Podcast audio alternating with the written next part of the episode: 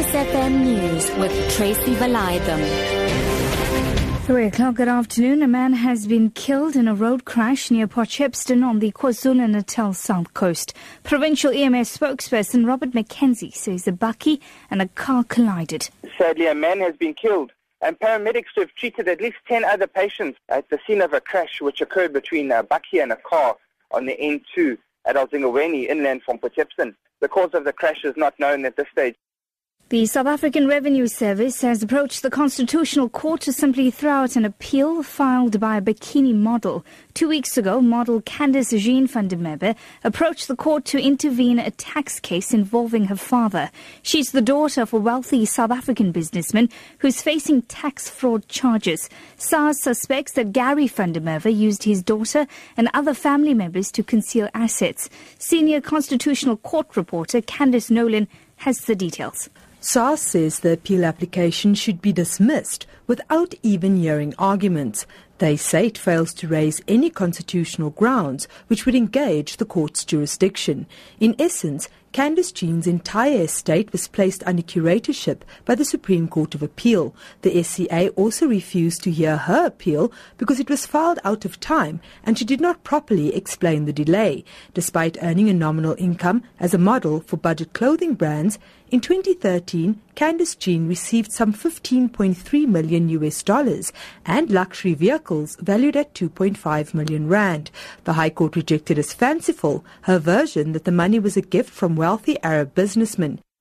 New National Prosecuting Authority boss Shaun Abrahams is being introduced to staff and media by Justice Minister Michael Masutha. Abrahams was appointed last month by President Jacob Zuma after former head Mxolisi Nxasana stepped down in May. Abrahams is the fifth NPA head in just 17 years. None of the previous heads have completed their 10-year term. Meanwhile, the South African Chamber of Commerce and Industry, SACCI, says business confidence has dropped to 16-year loss due to a weak local economy and weak global demand.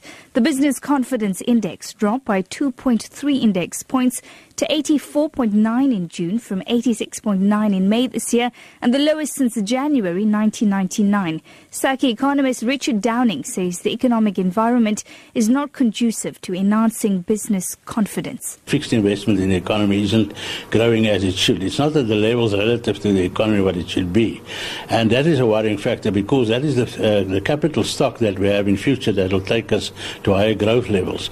And we know unemployment is very high at the moment, so that is something that we must attend to urgently in terms of, of the economy. And then, of course, you know, government intervention, sometimes more in terms of regulation and uh, that type of issues, you know, constraining business to some extent. We know the issues of labor that business has constantly been put to the fore, you know, that is, is some constraint on business. Nigerian police have confirmed that at least 20 people have been killed in a bomb attack in the northern city of Zaria. A suspected suicide bomber targeted civil servants at a government building in the city.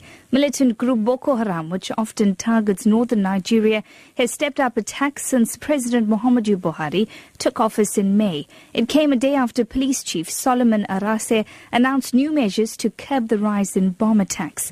The BBC's Will Ross reports. As the campaign of violence continues, there are now daily bomb blasts in northern Nigeria. The latest was in Zaria in Kaduna State. The victims were primary school teachers and other civil servants who were queuing up at a government office to be screened for jobs. It seems inevitable that more attacks are being planned by Boko Haram, and the governor of Kaduna State, Nasir El Rufai, has called for people to be vigilant and avoid crowded places like markets, mosques, churches, and bus parks in the coming weeks. Back home this afternoon, marking of matric scripts for adult education is started in three marking centres in KwaZulu-Natal. Provincial Chief Director of Examinations, Dr. Bani Mthembu, says everything is continuing smoothly and the Umalusi moderators have also joined the marking centres. Marking process uh, started very well. We are making progress. Moderators are doing moderation. Umalusi officials are also around. They are doing their own moderation. So everything is going well. Your top story this hour man has been killed in a road crash near Port Shepstone on the KwaZulu Natal south coast. For Lotus FM News, I'm Tracy Valaydham. I'll be back with more news at 4.